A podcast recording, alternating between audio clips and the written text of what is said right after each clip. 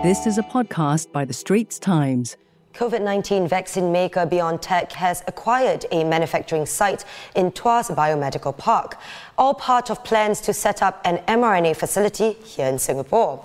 The German company expects the plant to be operational in late 2023, with more than 100 local jobs created by 2024. When ready, the site is expected to produce up to several hundred million doses of mRNA based vaccines a year and it's also looking to manufacture other products such as cancer treatments. I caught up earlier with BioNTech's Chief Operating Officer, Dr. Sierk Poetting. What were some of the considerations that BioNTech had in mind when deciding to expand into the Asia Pacific region? And why did you pick Singapore as your headquarters? Yeah, I mean, having multiple nodes in our production network is, is really an important st- strategic step in building our global footprint and, and capabilities. So, Singapore is really an important region in terms of its supportive business climate, um, but also in terms of strong biotech industry and the rich talent base. So, you have a very rich ecosystem in, in biotechnology in Singapore. So, this is probably the place to be.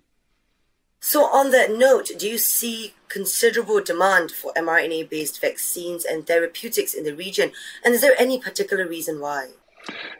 So, I mean, uh, starting with the COVID, I mean, our COVID vaccine is, is, certainly worth mentioning here. Yeah, it's it's it's currently our only approved product, and uh, we just received approval of our adapted bivalent vaccine in Singapore uh, in October. Uh, we have already delivered more than 300 million doses of this as of mid-October, together with our partner Pfizer. So yes, there is there's current demand on this, but uh, we foresee um, that mRNA technology will produce new vaccines as well. So uh, against malaria, t- uh, tuberculosis, HIV, uh, etc. And uh, we are also working on a broad pipeline of cancer vaccines, including individualized cancer vaccines. So and, and all of these will be actually brought to Singapore for clinical or potential, if you get an approval, commercial production. So the acquisition here in Singapore is a step towards BioNTech's plans to establish a regional hub in Asia Pacific. So looking forward, what are some further plans that you might have in mind? And do you foresee BioNTech's presence? How do you foresee it will look like in the region in the future?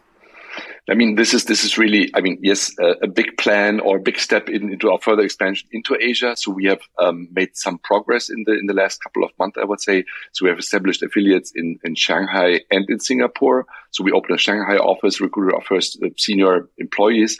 Uh, we did open an office in Singapore. We have the base, uh, our our base. Um, team together already and now with with the expansion to the site we'll we'll hire actually so we'll um, um, we, we, will build up the team. Uh, we have already uh, delivered millions of doses of COVID-19 vaccine in the in the Asian markets, and this is now really uh, getting established there and, and starting clinical trials uh, in in Singapore, but also really building the distribution hub um, for for for the for the region. Yeah. So the, the first milestone is really um, getting up this hub with with the acquisition, but then uh, it's really about ramping up the facility, uh, ramping up um, the, the, the, the, the volumes that we can produce there, um, getting entangled with the ecosystem in Singapore in terms of clinical trials, but also with with, with R and D activities. Um, so basically, this is really a big milestone for us in getting um, a hold in Singapore and in the region. Thanks for watching. Be sure to subscribe and hit the bell icon to be notified of new videos. That was a podcast by The Straits Times. Send your feedback to podcast at sph.com.sg. Find us on Apple, Spotify, Google Podcasts, or via the Google Voice Assistant and Amazon Alexa enabled devices. For more podcasts by The Straits Times, The Business Times, and Money FM 89.3, you can also download the Awedio by SPH app. That's A W E D I O.